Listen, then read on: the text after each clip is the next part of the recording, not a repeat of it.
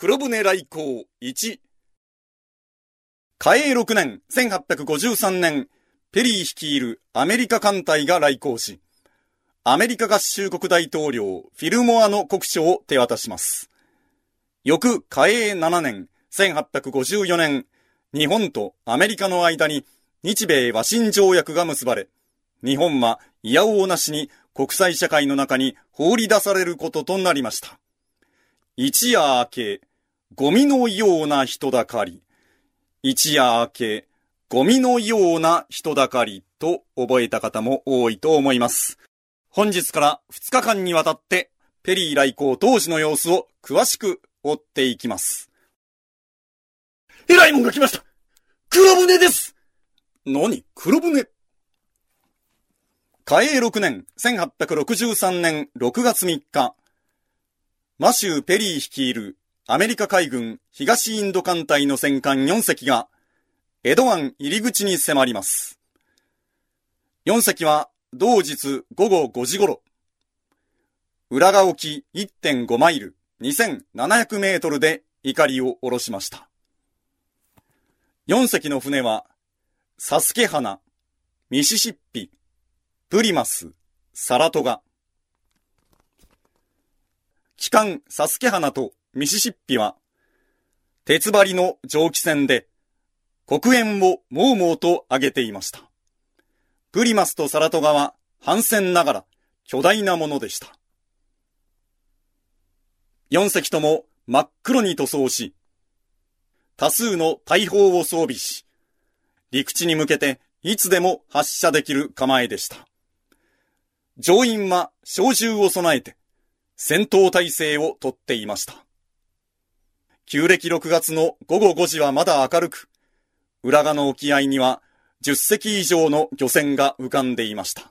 そこへ !4 隻の真っ黒なごっつい戦艦が猛スピードで走ってきたのです。漁師たちも仰天したでしょう。すぐに漁師の一人が浦賀奉行所に届け出ます。何黒船？大筒？何を言っておる？わかるように話せ。浦賀奉行戸田氏吉は、よく話を聞いてみて、仰天します。すぐに中島三郎介ほか、よりき三人に通訳をつけて、漁師に船を漕がせて、異国船に向かわせます。よりきと通訳を乗せた船は、黒船の横腹に近づき、速やかに退去せよと、フランス語の札を高く掲げ、大声で怒鳴ります。すると、船の方から、長崎祭りの英語で、お前ら下っ端じゃ話にならんもっと上の者を連れてこいというので、中島三郎介はとっさの嘘で、私は、浦賀の福知事だそう言ったところ、よし、じゃあ上がってこいと上から鍵縄を投げてきました。中島たちはよじ登って、ようやく船に上がることができました。中島三郎介は副官コンティ大尉に通訳を通して言います。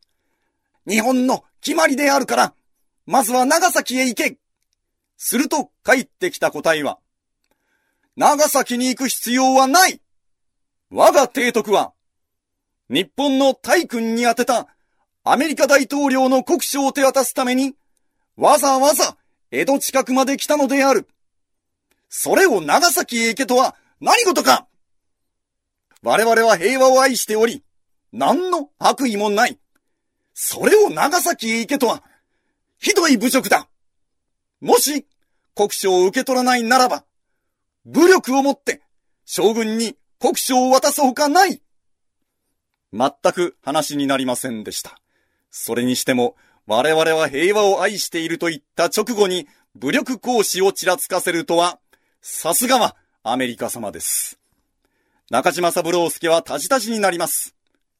とにかく、我々には権限がないから、一旦帰って、上司と相談した上で返事をする。そんなことを言って船を去りました。午後9時。ペリー艦隊4隻は時報の大砲を撃ち、その轟音が裏側内に響き渡ります。その夜、報告を受けた浦賀奉行戸田氏吉は、江戸表へ死者を飛ばしました。翌6月4日の朝、戸田氏吉は、筆頭よりき、加山栄左衛門に通訳二人をつけて、サスケ花号に使者として使わします。さ、サスケ花号からは、参謀長アダムス大佐と、艦長のブキャナン大佐が対応しました。長崎へ行け、行かない、押し問答が続いた挙句、アメリカ側は言いました。どうしても、長崎に行けと言うなら、我々は江戸湾に入って上陸し、将軍に直接国書を渡すまでだ。世界の情勢は国を閉ざしている場合ではない。国を開いて攻撃する時だ。それをいつまでも自国だけに引きこもっているのは天理に反している。世界の常識に反している。大間違いだ。それでも拒むというなら、大砲を持ってこじ開けるまでだ。さらに言いました。いざ戦争になって、帰国がどうにも抵抗できないとなったら、ここに、白旗を2本用意してきた。これを掲げなさい。いつでも講和に応じてやるから。そう言って、実際に白旗を2本出したと言います。どうにも返事に困って、加山栄左衛門は、しかし、国金も犯すことはできない。江戸に伺いを立てた上で返事するから、4日の猶予が欲しい。アメリカ側は、これぞ日本人得意の引き伸ばし策とみて、4日？なぜそんなに必要か ?3 日で返事しなさい。え？わかりました。アメリカ側は、日本人は万事のらりくらりしているので、高圧的にガンガン攻めた方が交渉がうまくいくことを知っていました。実際、加山栄左衛門はタジタジに押されました。しかし、押されているばかりでは尺と思ったのでしょう。立ち去り際に振り返って。時に帰国で建造中のパナマ横断鉄道はもう完成しましたか？そう質問も投げました。ぐっと言葉に詰まるブキャナン大佐。東洋の猿が、黙って言うこと聞いとけやと思っていたのが、意外にも世界情勢に通じている。これは油断できんと。加山栄左衛門は、一矢報いてやったぞ。内心、にやりとしたでしょう。まあ、こんなことで一矢報いても何にもならないんですがね。実は、ペリーが来航することは、幕府は前もって知っていました。ずっと前からです。最初に情報がもたらされたのは、ペリー来航3年前の嘉永3年、1850年。アメリカが日本との交易を望み、オランダにその仲介を頼んできたのです。その際、オランダは、日本における貿易利権が邪魔されることを恐れてか、アメリカの頼みを断りました。そして、ことの次第を長崎奉行に報告します。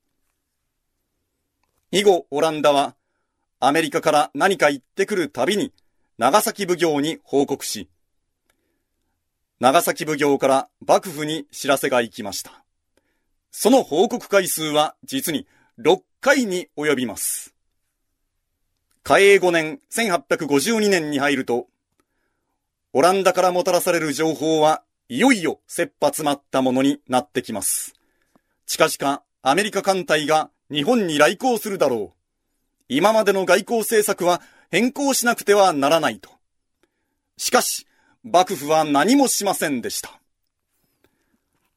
嘉永5年1852年のオランダ風雪書きには、より詳しい情報が記されていました。はじめ、オーリック提督が、ついでペリー提督が艦隊司令官となった。いずれ、軍艦と陸戦部隊も派遣されるだろうと。なんと、司令官の名前までもあらかじめ伝わっていたのです。それでも、幕府は何もしませんでした。ついには、ペリー艦隊が琉球を経て、小笠原に立ち寄ってから日本に来るという具体的な航路までオランダから伝わってきました。それでも幕府は何もしませんでした。さすが日本人の事なかれ主義、ここに極まるといった感じですね。直ちに影響はないというあれです。こうして、嘉永6年1853年6月3日、ペリー浦賀来航となるわけです。翌6月4日、外国船来たるの詳しい報告が幕府に届けられます。えらいことになった。幕閣は仰天し、川越藩、押藩、会津藩、彦根藩の4藩に警備を厳重にせよと知らせます。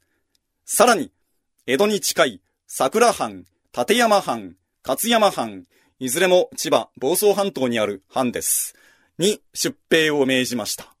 ただし、くれぐれも穏便にと命してありました。え異国船？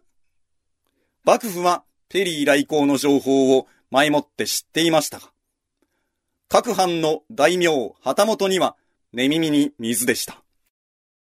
いきなり軍勢を出せと言われても困るのです。どの藩も二百数十年の太平に慣れきっており、まともな武具など準備できません。慌てて古道具屋に買いに行ったり、口入れ屋に頼んで足軽を手配したりしました。先祖伝来の甲冑などは大概どこかに行ってしまったり、質屋に入れてあります。そこで慌てて古道具屋に殺到して揃えようとする。古道具屋大儲かりです。普通なら10両そこらの甲冑が70両、80両、破れた甲冑も20両、30両で売れました。さらに、破れた甲冑は修理しないといけない。それで、鍛冶屋、武具屋も大いに儲かったということです。甲冑は、異国の影で土曜星。武具馬具屋、渡んど様とそっと言い。そんな川柳も読まれました。渡んど様とはアメリカのことです。武具や馬具屋は商売が繁盛してアメリカ様々だと。こうして武士たちがガチャガチャやり出すと、庶民にも騒ぎが広がります。ああ、大変だ異国が攻めてくる戦になるんだそう言って夜逃げする者も現れました。翌6月5日、薩摩、長州、熊本など大きな藩にも江戸の沿岸警備が命じられます。さてこの日、老中安倍正弘は、水戸の徳川成明の元を訪れます。徳川成明はガチガチの上位論者です。面倒な人物です。常々こんなことを言っていました。外国人など、一匹残らずぶち殺せ内地の戦争であれば、勝てば土地を売ることだし、得にもなる。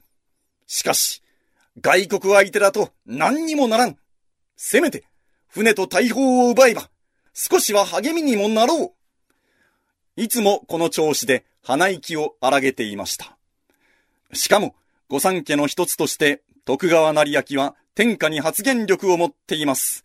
だから、今回外国と交渉するにあたって、老中安倍正弘は、とりあえず話をしておこうと思ったのです。どんなにか怒られるだろうなぁ、と、ビクビクしながら。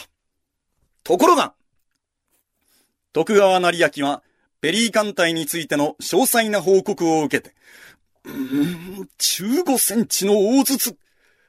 これはダメだ。とても分取るどころではない。そこで、このように返事しました。あ、今となっては、打ち払うばかりが良いとは言えまい。よく、皆で話し合ってから決めなさい。あれほど勇ましく上位論を振りかざしてきた徳川成明が、いざ外国船が迫ると、コロッと態度を変えました。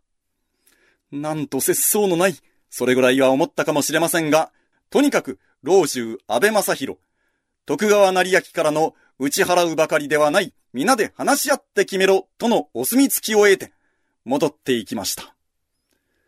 この日、ペリー艦隊は全く動きませんでした。どうしたんだろう？もしかして、言うこと聞いて、長崎に行くつもりじゃないのか？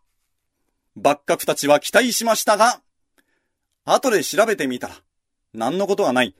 この日は日曜日で、みんな休んでいたのでした。